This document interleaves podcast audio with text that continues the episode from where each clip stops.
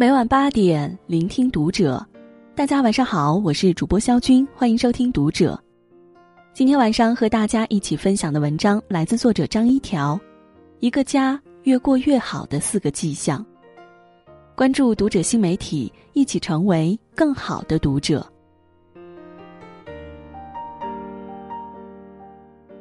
冰心曾经说过，一个美好的家庭是一切幸福和力量的根源。家庭变好，我们的人生也会跟着变好。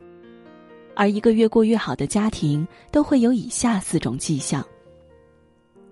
首先，家居整洁，窗明几净。前几天看到了这样一个帖子，结婚七年，我越来越不想回家了。发帖子的是个男人，但不想回家的理由却不是因为什么七年之痒或者外遇，而是因为他的妻子太邋遢。拿帖主的话说，他从来就没见过这么邋遢的女人。只要他一个星期不回家，家里就会乱得连个下脚的地方都没有。厨房里的油垢厚到开油烟机都起不到任何作用，垃圾桶里的垃圾经常放在那里长了好几公分的白毛。有一次同事来家里做客，尽管在家里搞了一天的卫生，但最后连智能泡茶的干净杯子都找不出来。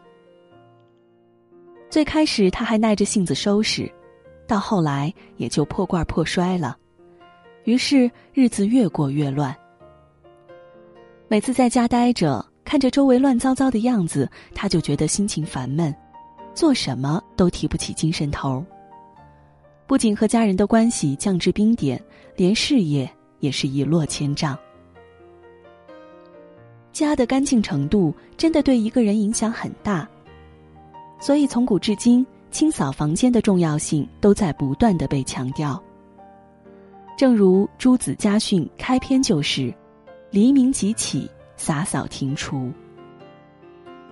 生活在一个干净的家里，让人感觉到放松愉悦，更加热爱生活。家庭成员之间的关系也会变得更加紧密，而且时时打扫也会让人变得更加勤快利落。长此以往，家庭怎能不越过越好？中国人凡事爱讲究个风水，但如果风水这东西真的存在，想必也会挑一间干净整洁的屋子当做自己的栖身之所。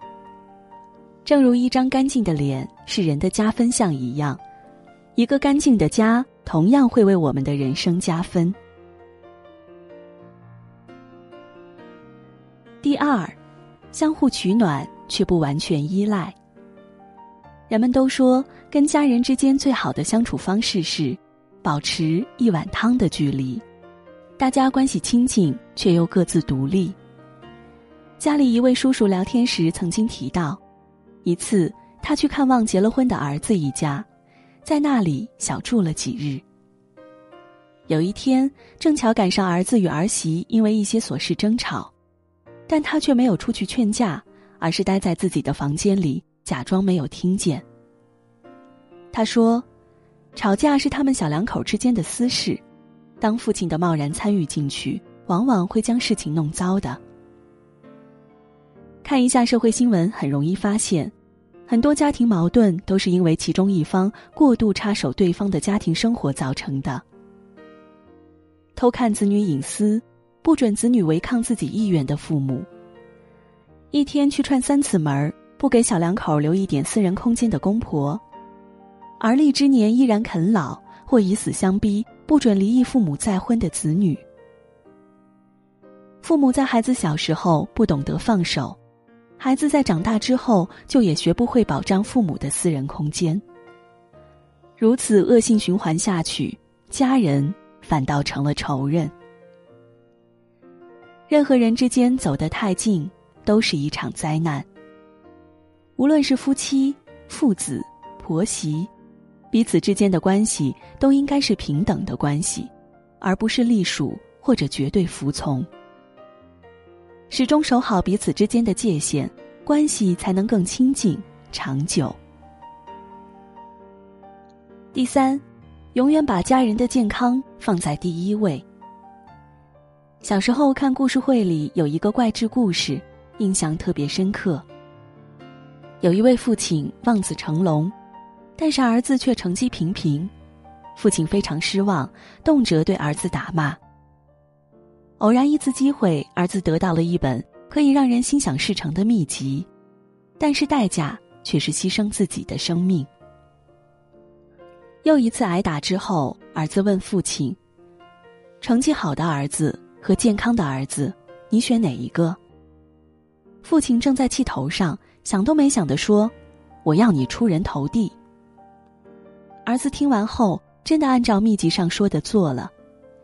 他的成绩一天天变好，身体也一天天地垮了下去。最终，他考上了名牌大学，却在录取通知书到达的那天病重过世。父亲在收拾遗物时发现了那本秘籍，想起儿子之前问他的话，痛不欲生。但是一切已经无法挽回了。这虽然只是个夸张的怪谈故事，但是现实生活中却不乏类似的案例。我在知乎就曾经看到过一个孩子在抱怨，他出了车祸，膝盖掉了一大块肉，缝了七八针，可父母让他当天就去上学。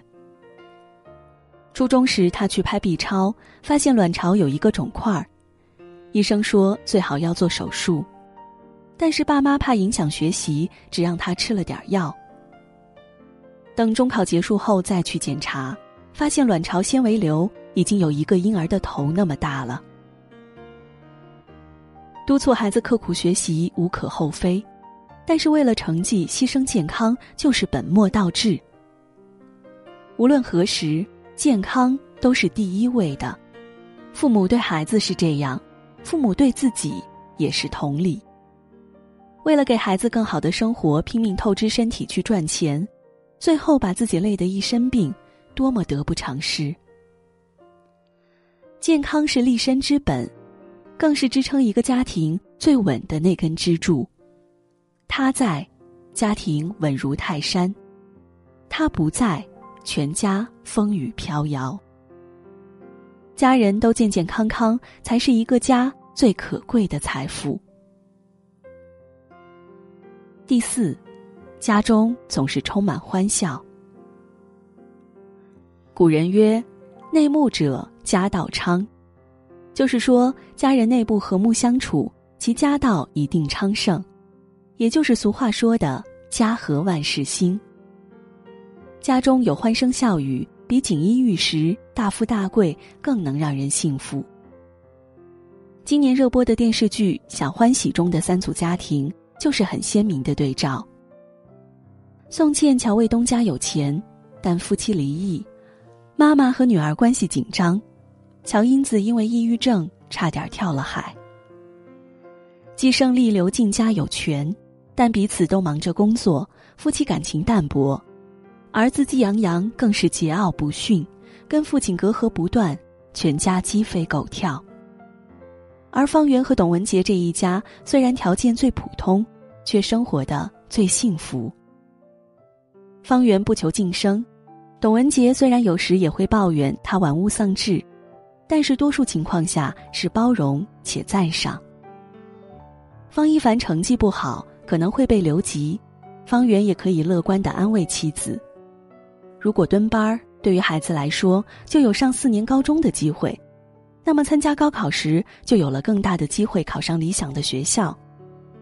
而如果不蹲班呢，那就说明学校没有放弃他，说明孩子还有希望。他们常常说出口的不是抱怨和指责，而是理解和关爱。所以他们家中的气氛永远是轻松的、团结的。即使遭遇了中年失业这样的危机，也可以一家人共度难关，越过越好。教育家木村久一说，家庭应该是爱、欢乐和笑的殿堂。一家人最好的状态，莫过于父子和睦、夫妻恩爱。一家人在一起，大事商量，小事原谅，相互包容，相互珍惜。家是港湾，是盾牌，是一个在我们累的时候可以依靠，并且为我们遮风挡雨的地方。我们每个人都有责任去经营我们的家庭，让它变得越来越好。在一个干干净净的环境中，家人彼此依靠，彼此尊重，彼此爱护，就是我能想到的关于家庭最美的场景。